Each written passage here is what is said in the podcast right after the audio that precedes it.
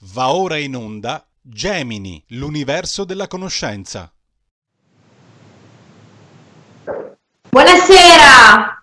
Buonasera, ben trovati a questa nuova puntata di Gemini, l'universo della conoscenza.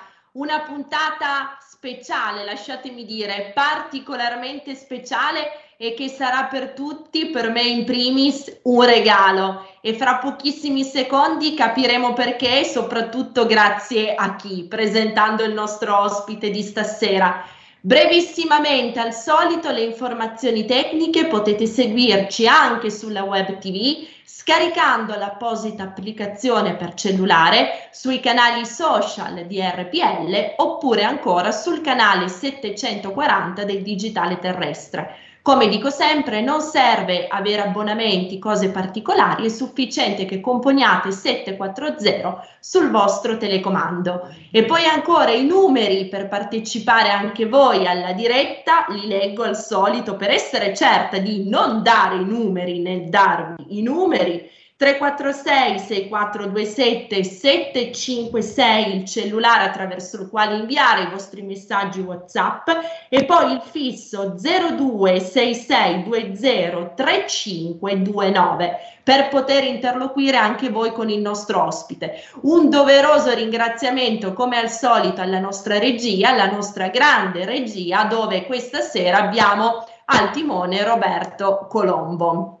Bene, entriamo adesso nel vivo della diretta presentando il nostro ospite di stasera, un ospite che i telespettatori, o meglio, scusate, i radioascoltatori, anche se siamo anche in radiovisione di Gemini, già conoscono il nostro Arnaldo Casali, storico, giornalista e autore. Ciao Arnaldo.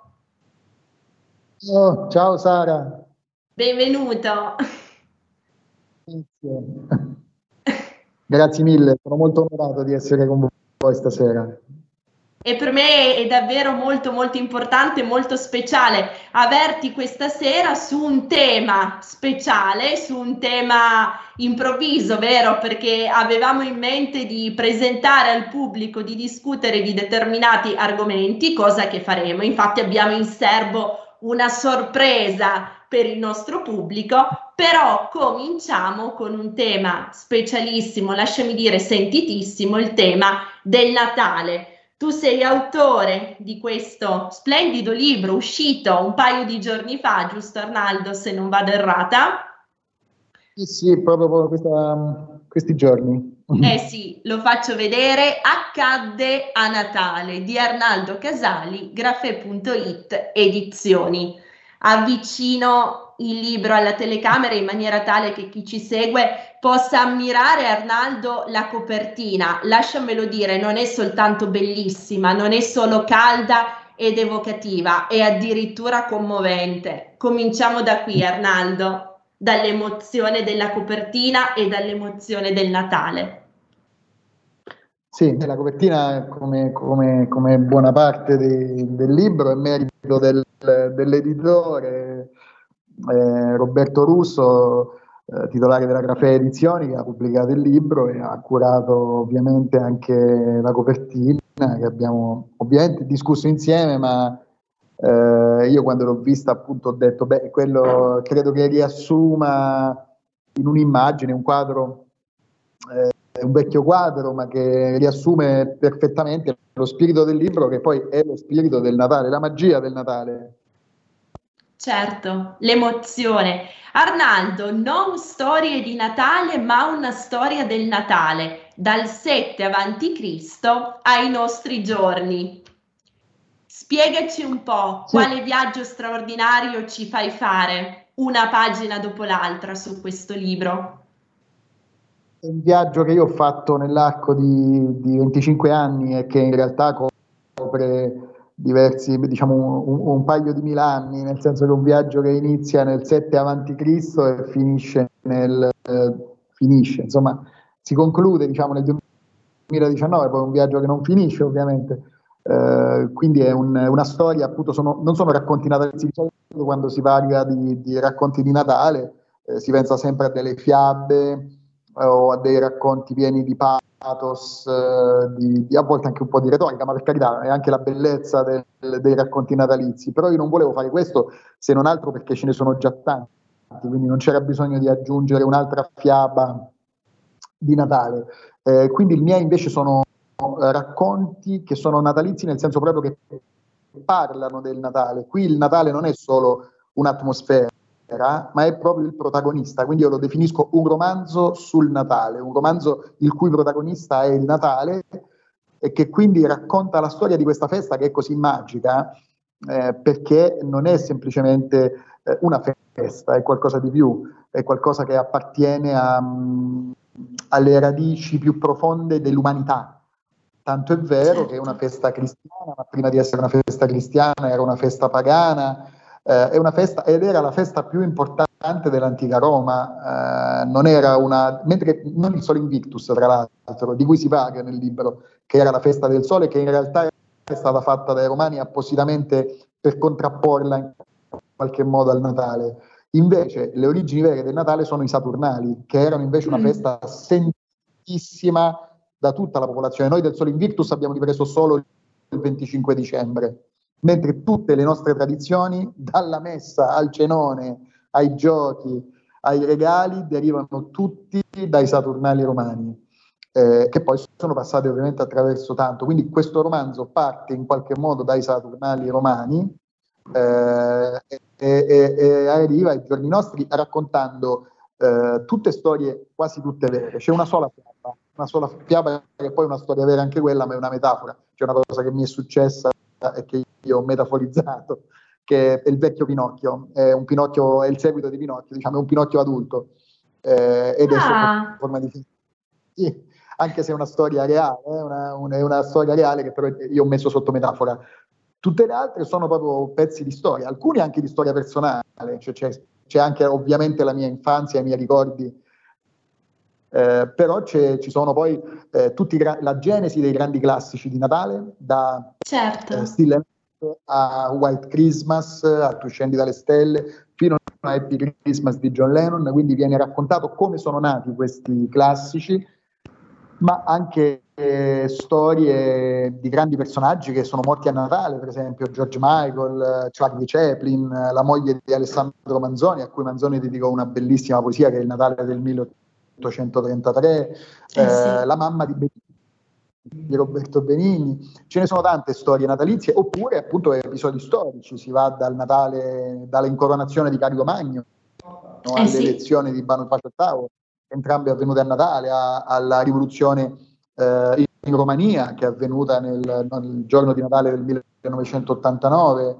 eh, e ancora adesso ce ne sono, sono 45 racconti che ricostruiscono la storia del Natale, eh, fino ovviamente alla leggenda a Babbo Natale che è uno dei grandi protagonisti del Natale, quindi eh, come è interessante, è un libro di narrativa, eh, lo sottolineo, quindi spero di averci messo un po' di magia e un po' di poesia, però appunto è anche un libro storico e di ricostruzione giornalistica, eh, quindi si racconta ad esempio come nasce tutta la, la, la magia di questo personaggio che è diventato il grande protagonista del Natale, cioè Babbo Natale, da San Nicola di Bari a Odino, divinità germanica, passando per, eh, passando per um, il, il, il, il, fantasma del Natale presente di, eh, di, di Dickens. Dickens. No?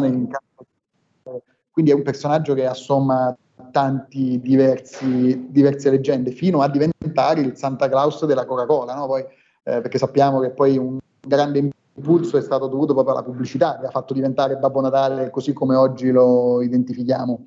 Quindi certo. c'è un po' dentro tutto questo e poi ovviamente c'è il protagonista quello vero, cioè Gesù Cristo, chiaramente. Quindi c'è il racconto che è il più lungo della raccolta, che è proprio la natività, rivisitata, non mi piace dire in chiave contemporanea, perché è basata fedelmente su, eh, sulle fonti, sui Vangeli però sicuramente ho cercato di non rifare il presepe per l'ennesima volta, ma di andare a scavare anche sulla storia d'amore tra questi due personaggi storici eh, che noi ovviamente oggi conosciamo filtrata attraverso i Vangeli apocrifi, attraverso le tradizioni, attraverso il presepe, attraverso i film in realtà era una cosa completamente diversa, è stata raramente indagata, quindi io l'ho fatto sottolineando anche questa passione amorosa tra questi due santi e non soltanto queste due statuine da presepe, insomma.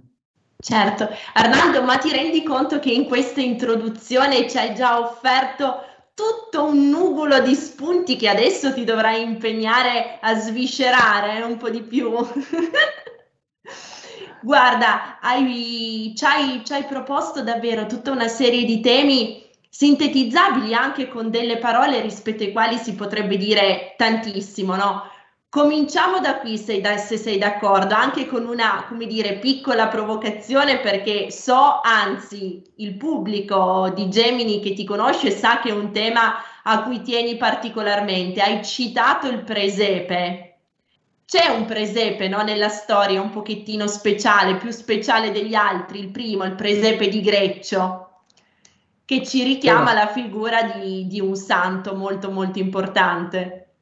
Sì, è ovviamente non può mancare anche perché è il santo a cui ho dedicato tutti i miei studi, tutto eh quello sì. che ho fatto, quindi non può mancare il presepe di Greccio, eh, il primo presepe, appunto quello ideato da, da Francesco d'Assisi nel Natale del 1223. Eh, che possiamo ricordarlo, è un presepe completamente diverso dal nostro, eh?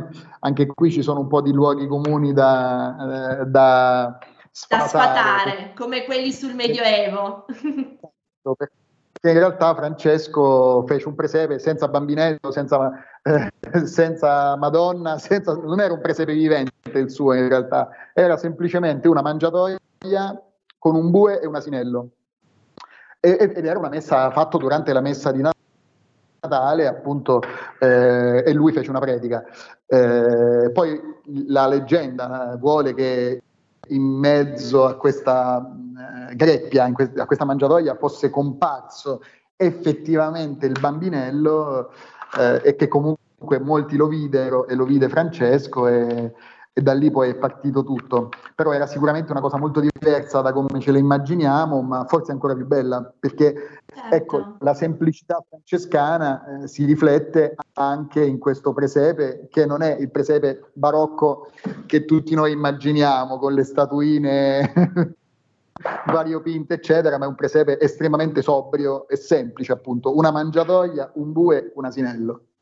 Certo, che è un'immagine d'altro canto bellissima, Arnaldo, perché ci richiama a quel senso, come dire, di calore, di focolare, di intimità, di cose piccole, di cose semplici, lasciami anche dire di cose povere, no? di cose umili, dove però nell'umiltà si cela per l'appunto ciò che è più importante. Assolutamente. Eh, beh, Francesco voleva sottolineare proprio l'umiltà del, di Dio che diventa uomo eh, e diventa uomo, al di là dei luoghi comuni su, sulla grotta, perché poi qui se vogliamo fare un discorso storico dobbiamo anche sfatare il fatto che non c'era, non c'era posto nell'albergo, perché ovviamente a quei tempi non esistevano proprio gli alberghi, quindi in realtà Gesù muo- nasce molto meno povero di come, di come la nostra, um, di come il presepe ce lo restituisce. La grotta eh, era eh, semplicemente il posto più caldo della casa, era normale a quei tempi far nascere i bambini eh, in una stalla perché era il luogo più caldo, il luogo più intimo. Eh, quindi Gesù non è che nasce in una stalla perché lo cacciano da tutti gli alberghi, semplicemente lo, lo nasce in una stalla perché era il posto più caldo della casa in cui lui era ospite. Eh, mm. però è comunque simbolico, e Francesco ovviamente lo sottolinea questo, è simbolico il fatto che comunque il re dei re non nasce in un, non nasce in un palazzo reale, ma nasce eh, da pellegrino comunque, no? perché lui stava di fatto, in, beh non era un pellegrinaggio, era un censimento, ma insomma nasce da, da, eh, da viaggiatore, da, certo. da viandante, da ospite. E questo è molto francescano. No? Francesco non ha mai voluto conventi o case, voleva sempre essere ospite, ma anche Gesù, anche nella sua vita, sarà sempre ospite. Questo è una cosa che caratterizza sia Francesco che Gesù. Gesù non ha una casa, è sempre ospite, spesso è ospite. a casa di amici, non è che eh, di San Pietro, a, Cafarna, a Cafarnao. Come Francesco, Gesù è un, è un, vagabondo, diciamo, in qualche modo, che è sempre ospite di qualcuno e l'ospitalità eh, è una cosa molto importante che per gli antichi aveva anche molto più valore che per noi perché l'ospite si dice no, è sacro. Mm-hmm. Eh, e, questo sicuramente, ecco, la nascita di Gesù ospite a Betlemme di sconosciuti o, o, di gente che non è passata la storia, sicuramente è significativa, a prescindere dalla povertà che aveva freddo, poi tutto il presepe, insomma, tu scendi dalle stelle di cui ho raccontato la storia, ma che ovviamente romanticizza molto quello che poi è il nostro presepe, che non è storico, anche perché noi ci mettiamo la neve che non si è mai vista in Palestina, insomma. E già, e già Arnaldo. Anche aggiungere Gesù non nasce ovviamente il 25 dicembre, nasce presumibilmente in primavera, quindi era anche caldo quando è nato Gesù, tant'è vero che i pastori stavano all'aperto, non stavano al freddo e al gelo, quindi eh, presumibilmente Gesù nasce in primavera o in estate. E, e nasce, questo è un, è un paradosso che, che, che, potrebbe stupire qualche ascoltatore eh, che, che, conosce poco magari queste cose, però è, è buffo, no? cioè, Gesù nasce nel 7 avanti Cristo, che è una cosa che a me fa sempre un po' ridere, che Gesù è nato prima di Cristo, però, però eh, banalmente, insomma, eh, stato, hanno sbagliato i calcoli quando hanno fatto il calendario cristiano e quindi hanno, hanno, che poi anzi se pensiamo, insomma, stiamo parlando comunque dei primi secoli del cristianesimo, eh, li hanno sbagliati tutto sommato di appena sette anni, eh, quindi comunque Dionigi il piccolo eh, è stato grande in questo perché in fondo calcolare quasi al dettaglio la nascita di Gesù eh, 1500 anni fa, insomma, non era certo una cosa facile. Certo. Però ecco, Gesù nasce nel 7 a.C., non nasce in una grotta, eh, non, nasce, eh, non, nasce, a dicembre, ehm, eh, però nasce. Questa è la cosa più importante. Eh sì. Sicuramente invece è No, questo è, è, interessante perché se noi possiamo dire che Gesù Cristo, appunto, mh, se possiamo buttare giù le tradizioni è perché conosciamo la verità storica, sappiamo che invece Gesù Cristo è nato veramente, però non è un personaggio leggendario o mitologico, questo invece è poco ma sicuro. Eh? Assolutamente. Ecco, ci questo aspetto, è una figura storica, eh, non è una divinità mitologica eh, e di cui possiamo indagare la storia ed è questo è molto interessante secondo me. Non difficilmente possiamo scoprire la sua infanzia, perché ne, ne parlano pochissimo i Vangeli e lo fanno in chiave simbolica, eh, però non è neanche sicurissimo che sia nata a Betlemme, eh, se dobbiamo essere quello. Però è probabile, è possibile. Eh, mm-hmm. Qualcuno ipotizza, qualche storico sostiene che sia nata a Nazareth in realtà.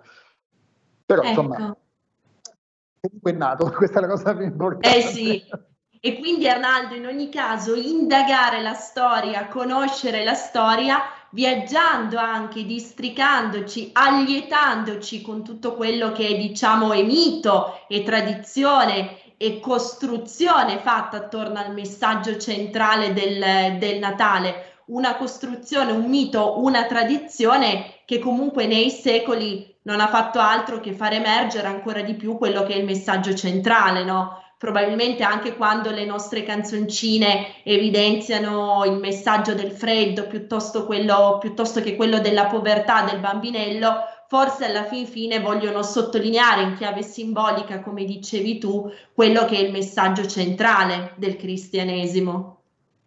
Sì, e forse direi, intanto mi scuso se sono un po' in movimento, eh, ma devo lasciare l'ufficio entro le 7, se no mi chiudono dentro l'Università Lateranense e non sarebbe proprio il massimo passare la notte qui dentro. Quindi scusatemi se mi muovo, devo, devo spostarmi perché questo è l'orario proprio in cui si chiudono gli uffici. Vai tranquillo eh, Arnaldo, anzi grazie per la tua disponibilità itinerante per l'appunto. Cioè, sì, quello che tu dici è verissimo, ma io andrei anche oltre, nel senso che da questo punto di vista eh, la, la, bellezza e la magia del Natale è che è una festa appunto che non appartiene nemmeno soltanto al cristianesimo. Eh, il cristianesimo ha incarnato, forse meglio, meglio di chiunque altro, una spiritualità che appartiene al Natale da sempre, perché ricordiamoci che è una festa solstiziale il Natale, perché i, i, i romani festeggiavano eh, in quel periodo? Perché eh, il, il periodo che va dal, um, dal 21 dicembre al 25 dicembre è proprio il momento in cui il giorno ricomincia ad allungarsi, perché raggiungiamo appunto il picco del, dell'inverno in qualche modo modo, e dal, dal 21 dicembre in poi eh, le giornate ricominciano ad allungarsi. Pensiamo a cosa significa questo in termini simbolici, eh, certo. anche per l'uomo che vede la speranza rifiorire lentamente nel momento più buio dell'anno, nel momento più freddo, più difficile dell'anno, eh, si ricomincia a vivere, si ricomincia, la luce che vince le tenebre. Esatto, la luce che vince le tenebre. Quindi è proprio la, la, la speranza eh, che, che, torna a fiorire, perché ovviamente la primavera è ancora lontana, ma c'è come dire una promessa di primavera a Natale, no? E, certo. e, da questo punto di vista appunto il cristianesimo è, è molto simbolico perché appunto eh, il cristianesimo è una, è una, religione che si basa proprio sulla, non sulla speranza, sulla certezza no? di ciò in cui si spera, non è, non è una speranza sì. vaga, è una certezza che Cristo annuncia. E quindi da questo punto di vista il Natale è una festa molto, molto simbolica perché appunto tu non, ancora hai freddo, ancora, ancora stai al buio, ma inizi a vedere i segni intangibili che quella promessa di, eh, di rinascita eh, è concreta, è, è concreta. Sai che quello che ti è stato detto, che prima o poi tornerà il caldo, che prima o poi tornerà la luce, non sono parole, perché cominci piano piano a vedere il giorno che si ricomincia ad allungare. E quindi da questo punto di vista è una festa che appartiene a tutta, per questo dicevo prima, il Natale non è solo una festa cristiana, come invece magari la Pasqua eh, o altre feste, ma è una festa che appartiene a tutta l'umanità, a prescindere, tant'è vero che tutti festeggiano Natale, anche gli atei festeggiano Natale. Eh, no, non è una festa che festeggiano soltanto i, i, sedicenti cristiani o i cristiani che ci credono sul serio, perché è una certo. festa che appartiene, è la festa speranza, è la festa della rinascita, eh, è la festa della luce e Cristo ovviamente per i cristiani è soprattutto luce e speranza.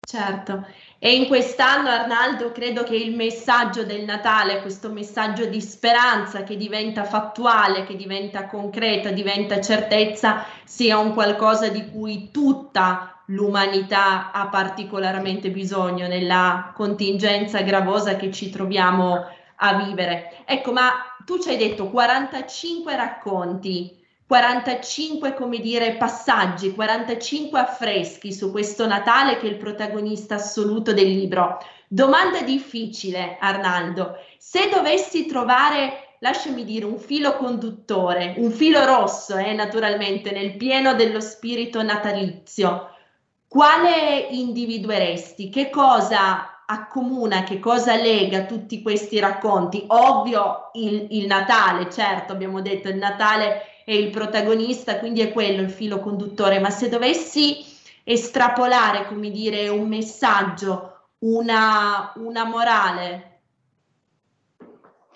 Sì, questa è una domanda in effetti molto difficile.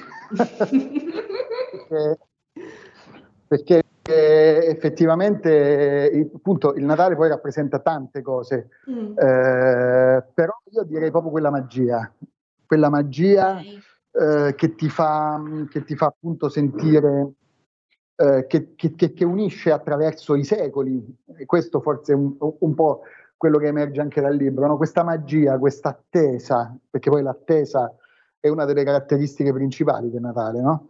Eh, è l'attesa di qualcosa che poi eh, non sappiamo se...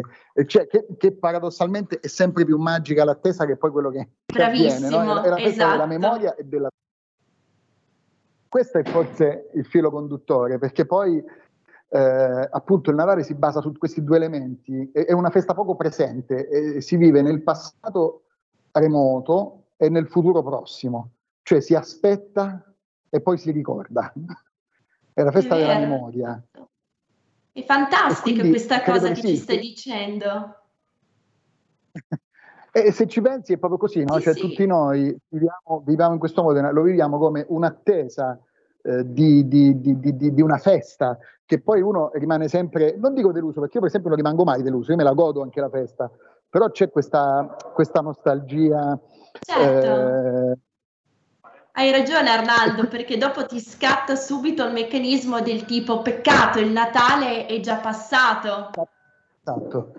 E d'altra parte è anche qualcosa che proprio in questo passato che ritorna ogni anno, è qualcosa che poi scandisce eh, la nostra vita, quindi noi ricordiamo in qualche modo, facciamo memoria della nostra vita proprio anche attraverso i ricordi di Natale, no?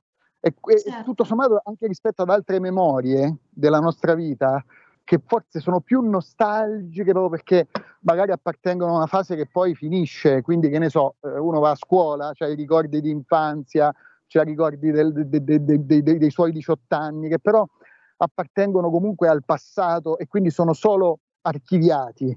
Invece il Natale è una memoria che tornando ogni anno eh, ci, ci, ricongiunge con la nostra vita in qualche modo, no? No? ci permette comunque, eh, è una festa che, che, ci tiene legati con noi stessi e con ciò che siamo stati e con ciò che saremo.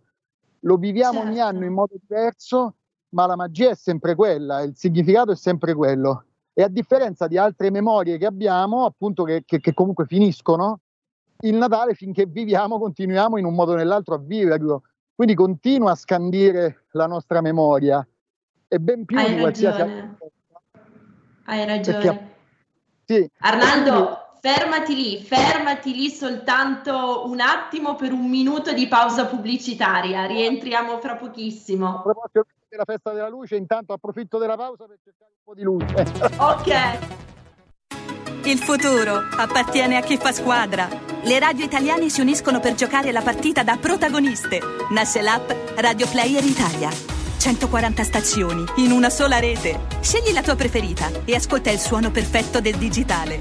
Gratis, senza registrazione, senza interruzioni, compatibile con tutti i device. Le notizie, la compagnia, la musica scelta da chi la ama, la conosce e la vive. Scarica Radio Player Italia. Il futuro batte con la radio nel cuore.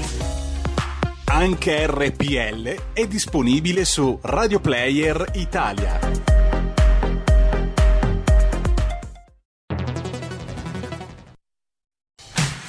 Porta con te ovunque RPL la tua radio. Scarica l'applicazione per smartphone o tablet dal tuo store o dal sito radiorpl.it. Cosa aspetti?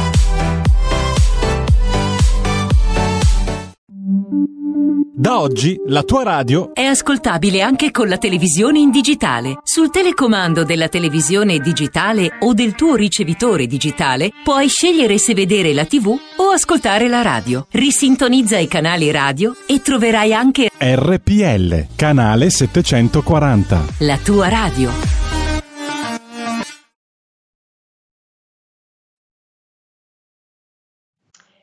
Bentrovati, bentrovati per il secondo blocco di Gemini, l'universo della conoscenza. Per coloro i quali si fossero messi in collegamento soltanto ora, vi ricordo che abbiamo di nuovo con noi Arnaldo Casali che questa sera ci sta presentando il suo ultimo splendido libro. Ricordo il titolo Accadde a Natale, Grafè Edizioni.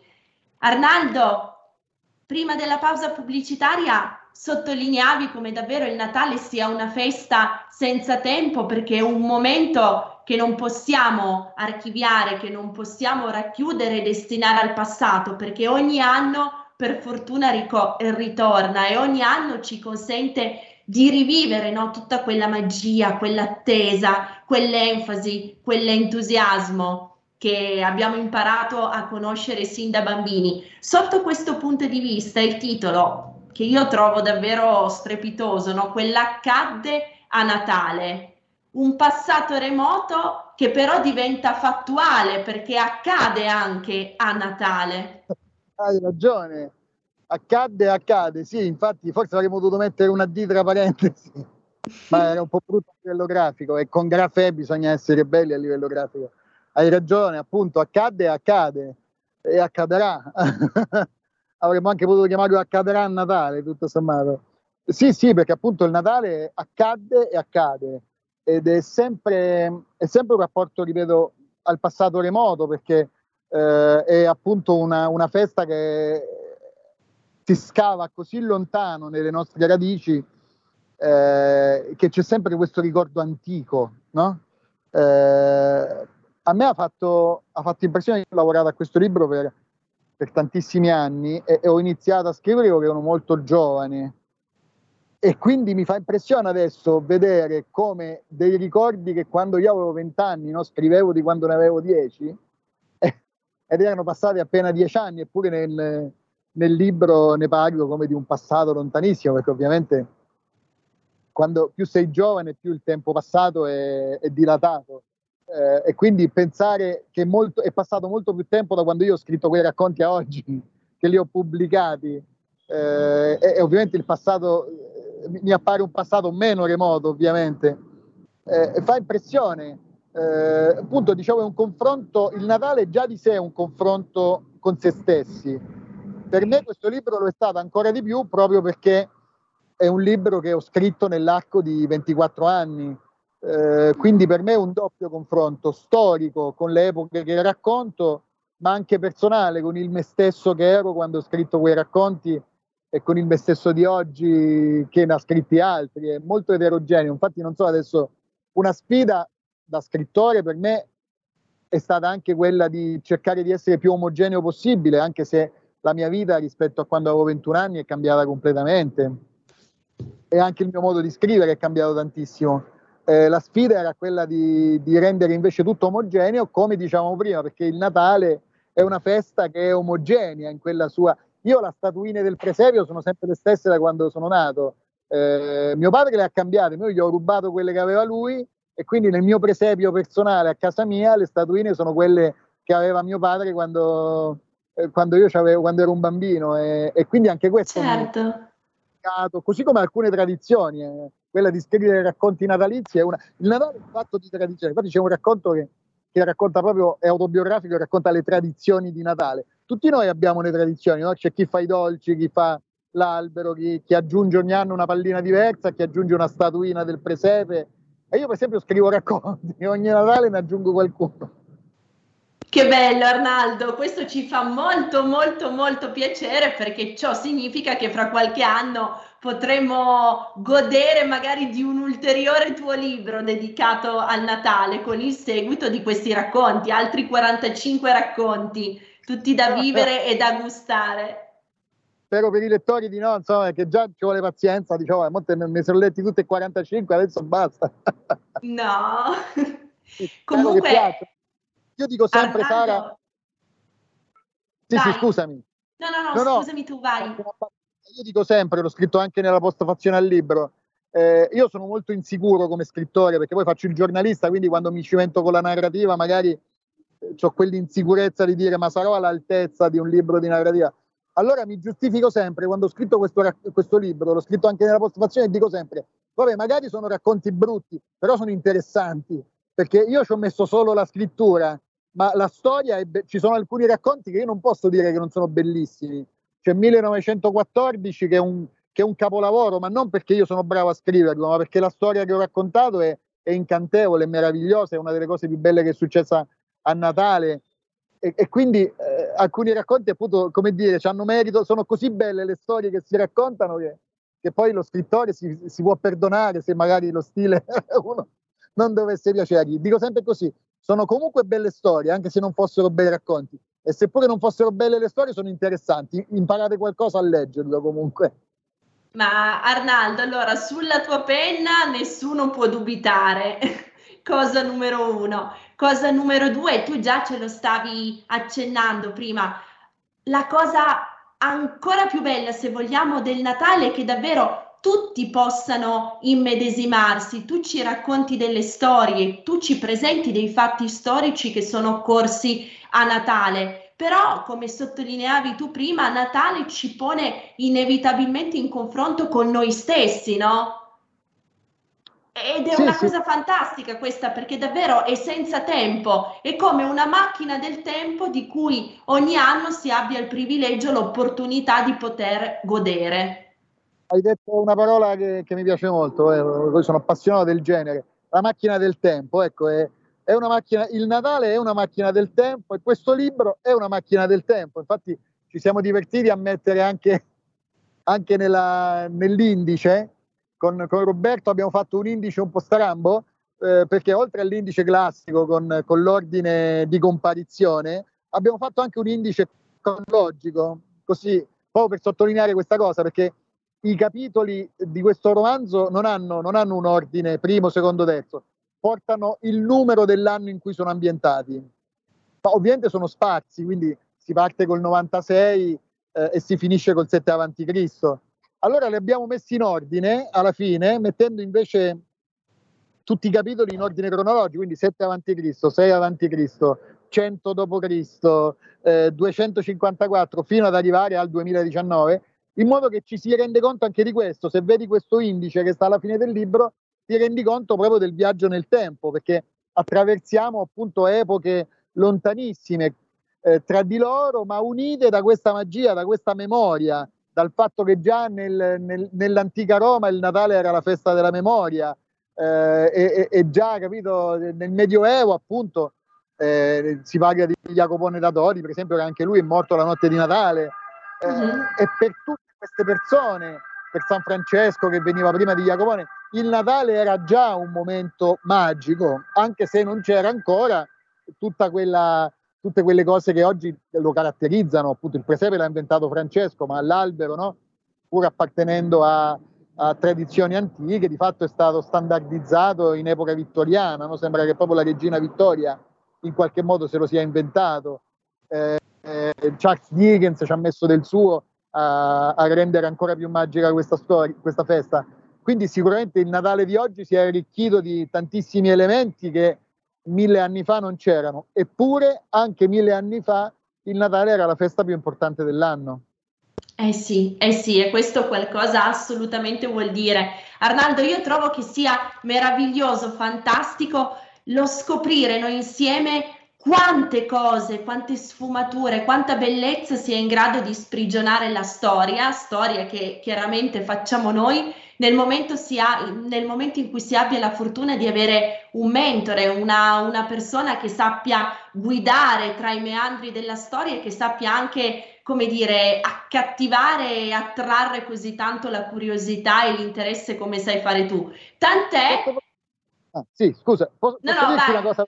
Certo, vai, me, Arnaldo. Te l'ho detta prima e ci tengo a dirla perché non sta nel libro in realtà, perché il libro parla del Natale di Greccio, eh, ma Francesco, a prescindere appunto dal, dal, presepe di Greccio, era legatissimo a questa festa e, e una cosa buffa è che le fonti ci riportano un episodio in cui eh, i, i, si discute del digiuno e a un certo punto i frati gli dicono a Francesco, Francesco, ma se Natale capita di venerdì, Mm. Che facciamo? Non mangiamo la carne? E lui dice, il, se è Natale non esiste il venerdì, non può esistere Natale di venerdì. Di venerdì bisogna, di Natale bisogna festeggiare. Eh, tutti devono mangiare la carne a Natale, eh, anche i muri devono mangiare la carne. Quindi io vorrei un, chiedere all'imperatore un editto perché il giorno di Natale si spalmi della carne sui muri delle case, perché anche i muri devono mangiare la carne e questo ti fa capire anche il suo temperamento un po' pazzarello, no? Un po'... però di come lui voleva esprimere questa dimensione della festa, il cenone, no? il fatto che si mangia tanto, che ingrassiamo, viene a volte vista come una cosa sbagliata. Invece San Francesco stesso diceva a Natale dobbiamo ingrassare, perché a Natale bisogna festeggiare. Che bello, che bello, Arnaldo. Vedi? Questa cosa, ma ci tenevo a riportarla perché è una frase molto significativa, secondo me, di Francesco. Assolutamente sì, no, hai fatto benissimo. Tra l'altro, eh, trovo che sia in perfetta, come dire, sintonia con quello che appunto stavo dicendo, cioè quanto, quanto piacere, quanta, quanta bellezza, quante curiosità, quanto entusiasmo, quante emozioni e quanta magia si trovi nella storia quando si abbia la fortuna di avere qualcuno con cui saperla destreggiare e che ci aiuti nell'avventurarci fra i tanti capitoli che la caratterizzano. A questo proposito, tu non hai soltanto nei tuoi libri approcciato il Natale, ma recentemente hai fatto anche luce, come dire, su un tema che dal punto di vista del titolo sembra un po' tenebroso, vero? Ma che in realtà apre uno squarcio su tutta quella che tu giustamente hai definito agiografia splatter, vero? Una cosa di cui si parla poco, che passa, se vogliamo, o meglio, che passava, passava prima del tuo libro, ante Arnaldo Casali libro, passava un po' inosservata, ma che tu in questo testo zombie, strane storie di santi, sempre Grafè Edizioni hai brillantemente posto in luce. Ce ne vuoi parlare? Beh, questo è, sì, è una piccola indagine su, sul rapporto che c'è tra, tra cristianesimo e immaginario horror, anche se è una parola che io non posso dire perché ho l'ere moscia, quindi eh, preferirei dire paura alla romana. Eh, e parte, il presupposto è proprio il fatto, eh, adesso andiamo verso Natale, veniamo da Halloween, e, e, e, tutto sommato già la festa stessa di Halloween, cioè si celebrano tutti i santi e lo si celebra mascherandosi da fantasmi, da mostri, da, da cose di paura, appunto, che è un paradosso se ci pensiamo. Tutto sommato la mia indagine dimostra che non è così, nel senso che effettivamente c'è un forte legame tra la santità e, e, e, ad esempio il vampirismo o i morti viventi. Io nel titolo abbiamo usato la parola zombie perché oggi i morti viventi vengono comunemente chiamati zombie. È un, filologicamente è un errore, nel senso che gli zombie sono un'altra cosa e non ha niente a che fare col cristianesimo, ha a che mm-hmm. fare con la religione voodoo. Eh, però insomma i zombie erano de- delle persone drogate eh, veniva, su cui venivano esercitati una specie di incantesimi da parte appunto di stregoni nella cultura di Haiti, nelle tradizioni di Haiti. Eh, poi, siccome queste persone avevano gli occhi sbarrati, sembravano veramente morti viventi, anche perché li seppellivano eh, e, e, poi questi venivano riesumati, ma erano vivi, non erano morti. Eh, però diciamo che da, da, dai tempi di Giorgio Romero, dagli anni 70, il cinema ha iniziato a chiamare zombie in generale i morti viventi e i morti viventi invece sono una invenzione squisitamente cristiana, nel senso che nel paganesimo e nelle, nelle altre religioni del mondo non c'è questa paura connessa alla morte, se non come morte in quanto fine della vita che, che spaventa in quanto eh, si, si, chiude la cosa più preziosa che abbiamo, ma eh, non, non, c'era questa, questa mostruosità. È un'invenzione prettamente cristiana, quindi i vampiri sono una cosa che appartiene al cristianesimo, i morti viventi. Eh? Ed è un paradosso, no? Perché Gesù Cristo, sì, è tornato dalla tomba, ma è tornato per portare la speranza, la, la vita. Gesù è l'uomo vivo, non è un morto vivente. Lazzaro, invece, tutto sommato, eh, se leggiamo i Vangeli, appare proprio come la mummia. Eh, non parla, eh, si muove lentamente, è tutto fasciato, non vediamo il volto, ciò che non vediamo spaventa molto più di ciò che vediamo. No? Le, certo. il, cinema, il, cinema, di paura ci insegna proprio questo. E qui il discorso è un po' complesso, eh, quindi bisogna leggere il libro per scoprirlo. Però insomma, in, in sintesi possiamo dire che eh, il, il, cristianesimo, anziché concentrare la cultura cristiana, non la teologia cristiana, ci tengo a sottolinearlo, eh, come nella storia di Maria e Giuseppe siamo incrostati da, da tradizioni che non c'entrano niente poi con, con il Vangelo, eh? attenzione, questo mm-hmm. è bene sottolinearlo. Il, il, il cristianesimo a livello teologico è una religione di speranza che vince la paura della morte. Eh, la cultura cristiana di fatto invece ha diciamo abbastanza trascurato Gesù Cristo e si è concentrata tutta sul diavolo, di cui tra l'altro nei Vangeli si parla pochissimo. Di conseguenza i, le, le, i morti hanno assunto eh, questa espressione demoniaca per un motivo eh, teologico in realtà, eh, cioè eh, i fantasmi esistevano nella cultura antica no, per i romani ed erano le ombre dei morti che tornavano mm-hmm. a dare consigli, no? Eh, erano figure neutre, non erano spaventose. Siccome certo. nel Vangelo c'è scritto che i fantasmi non esistono, perché Gesù Cristo dice proprio nell'episodio di Lazzaro, guarda caso si chiama Lazzaro anche lui, il povero Lazzaro e, e il ricco che poi è stato chiamato Pulone dalla tradizione, si dice proprio non c'è comunicazione tra morti e vivi. Quindi certo. fantasmi, eh, eh, abolisce i fantasmi. Allora come hanno reagito i cristiani? Anziché dire bene, visto che i fantasmi non esistono perché ce l'ha detto Gesù, non dobbiamo aver paura di niente, non dobbiamo affidarci a superstizioni, No, hanno detto se i fantasmi non possono esistere, quelli, i morti che tornano in vita devono essere stati autorizzati dal demonio, visto che Dio non, gli, non, la, non li autorizza. E quindi sono, tutti i morti eh, tutti i fantasmi, gli spiriti sono diventati tutti schiavi del demonio e quindi fanno paura. Quindi tutta questa cosa, e così come eh, i, i, i, stessi vampiri, il vampiro è l'altra faccia del santo. No? Adesso abbiamo visto recentemente i casi di Padre Pio, di Carlo Acutis, di queste tombe che vengono, questi corpi che vengono riesumati e poi devono essere esposti dicendo che miracolosamente il corpo si è conservato intatto.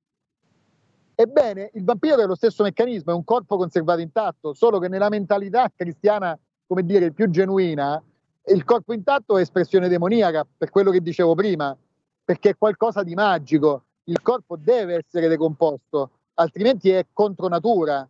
Di conseguenza, ad esempio, se tu vai in Romania ancora oggi, io ho un'amica mia eh, che, che, che, che, mi ha detto eh, che avevano trovato, avevano riesumato la nonna l'avevano ritrovata intatta, gli hanno fatto un esorcismo. Noi l'abbiamo considerata santa, loro gli hanno fatto un esorcismo perché nella cultura ortodossa, eh, nella cultura orientale, il morto mm-hmm. deve essere composto. Eh, e, e, qui ci sono dei corticircuiti nella mentalità cristiana, non si sa mai come reagire. San Francesco, per esempio, hanno ritrovato solo le ossa, eppure è un grandissimo santo. Su Carlo Acutis c'è stato un imbarazzo perché prima hanno esposto il corpo dicendo che era il corpo, quindi hanno sottolineato il miracolo dicendo che era completamente intatto, poi era talmente intatto che abbiamo scamato tutti che era una statua e quindi hanno dovuto dire sì, in effetti era la statua, in realtà, in realtà era decomposto. E, è una cosa strana che però appunto perché si va a, a, contaminare con cose che non hanno a che fare con il cristianesimo. Il corpo intatto non appartiene alla tradizione cristiana, è, un, è una cosa che è venuta fuori dopo il 1500, quando mm-hmm. hanno iniziato a considerare i corpi dei morti e allora dicevano no, se è un, è un morto normale è demoniaco, però se è santo allora è, è, è, un segno di santità. Questo vuol dire che se io muoio e mi riesumano prima di farmi santo e mi trovano intatto, sono demoniaco. Invece se fanno santo e poi mi riesumano, allora è un segno di santità. Ti rendi conto quanto è assurda la cosa? Eppure certo. i vampiri nascono. Dracula è un corpo intatto, è un morto che ha il corpo intatto, quindi è schiavo del demonio. Mm, quanta, quanta luce, Arnaldo, gettiamo. ecco. E quindi eh, questo è, eh, poi sì, tu hai citato la geografia splatter, che è un altro capitolo, eh, che è quello appunto di, di, di, tutte le vite dei santi eh, in cui si eleggono delle cose terrificanti, ci stanno certe sante, poverine, soprattutto le donne poi. Guarda caso, se sono sempre concentrati sulle donne, sì. Santa Cecilia, eh, Santa, Santa Agata, eh, eh, Santa, Santa Lucia.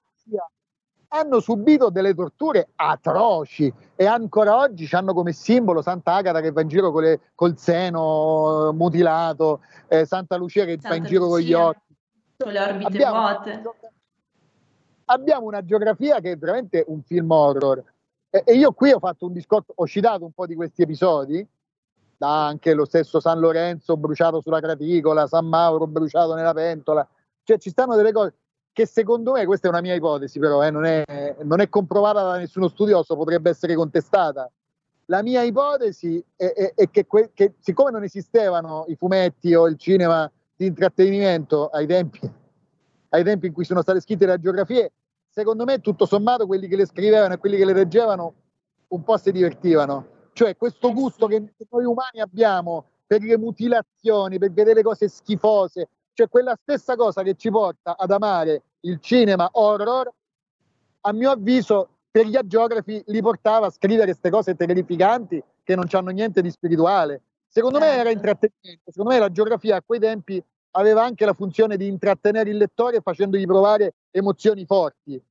E certo. questo è interessante è interessante paragonarlo appunto con oggi, no?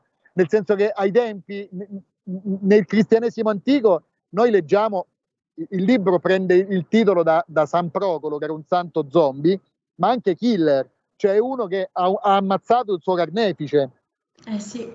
Quindi i, santi antichi erano comunque personaggi molto sanguigni, addirittura che ammazzavano, eh, facevano le guerre, eh, era, avevano delle vite avventurose eh, perché a quei tempi il cristianesimo aveva qualcosa di eroico, di eh spettacolare, sì. ma ancora San Francesco stesso, appunto, nel Medioevo viviamo un altro tipo di cristianesimo, ma ancora i santi erano personalità molto carismatiche, molto mi permetterei di dire ganze, ehm, fighe, cioè erano personalità eh, divertenti se vogliamo. Certo. Oggi, dall'Ottocento, Settecento, Ottocento soprattutto, si è andata invece profilando un'immagine del santo, del santino più che del santo. Quindi oggi mm-hmm. invece il santo è capito come quello che in vita sua ha fatto solo, solo il rosario e pregava e basta certo. e non faceva certo. nient'altro. Ieratico. Santa era, quindi Sant'Agostino era uno che aveva fatto i figli, no? si è sposato, si è lasciato, pregava dicendo Signore dammi santità e continenza, ma non subito. Cioè era uno anche passionale. Oggi mm-hmm. invece tutti i santi fanno tutti voto di castità, non hanno mai toccato una donna, piuttosto che, pensiamo a Domenico Savio, piuttosto che peccare preferisco morire a 15 anni. Cioè abbiamo un'immagine dei santi molto noiosa, francamente, che però è contemporanea, è una, è una cosa ottocentesca. Arnaldo, se sei esatto. d'accordo, scusa, scusa l'interruzione, ma abbiamo solo più un minuto prima che la mannaia della regia cali sulla trasmissione, giusto per essere in tema. Se sei d'accordo, velocemente leggerei la fine del prologo del tuo libro Zombie, strane storie di santi, giusto per creare, per sottolineare quella suspense che, che già ci hai illustrato. Siamo nella notte di tutti i santi, non c'è, più, non c'è più alcun modo di fuggire. Sei circondato da una moltitudine di corpi decomposti, da centinaia di volti sfigurati che ti sorridono ripetendo unisciti a noi, versa il tuo sangue per la fede, unisciti a noi, versa il tuo sangue per la fede, avanti, unisciti a noi, entra nella comunione dei santi. Cerchi di urlare, ma il tuo grido disperato non può che restare muto nella totale oscurità che ti avvolge. Questo è l'inferno, o forse il paradiso. Sara, però spieghiamo a chi è rimasto inorridito che invece accadde a Natale e tutta questa atmosfera, eh? queste cose non le troverà, quindi assicuriamo i spettatori che se amate questo gusto splatter, eh, leggetevi zombie altrimenti se comprare a Natale è un libro molto molto rassicurante invece. Consigliamo tutti e due, consigliamo tutti e due. Arnaldo, siamo in chiusura, pochissimi secondi, accadde a Natale, Grafè Edizioni e poi Zombie, strane storie di santi, sempre Grafè Edizioni, naturalmente l'autore è il nostro Arnaldo Casali, che salutiamo e a cui diamo appuntamento per una prossima puntata. Grazie Sara e buon Natale intanto a tutti e fate questi ottimi regali. Se dovremo stare chiusi in casa a Natale, cosa c'è di meglio che, delle, che leggere dei bei libri? Assolutamente sì, hai perfettamente ra- ragione Arnaldo, grazie. E soprattutto regalare l'emozione, regalare un'emozione che è la cosa più importante. Tu con i tuoi libri riesci a farlo. Grazie, grazie davvero Arnaldo, ti devo salutare Ringrazio naturalmente tutti quelli che ci hanno seguito, ringrazio la nostra regia e a tutti voi do appuntamento prossimamente ovviamente per una nuova puntata di Gemini e buon proseguimento con i programmi di RPL. Siate i vostri sogni. Ciao.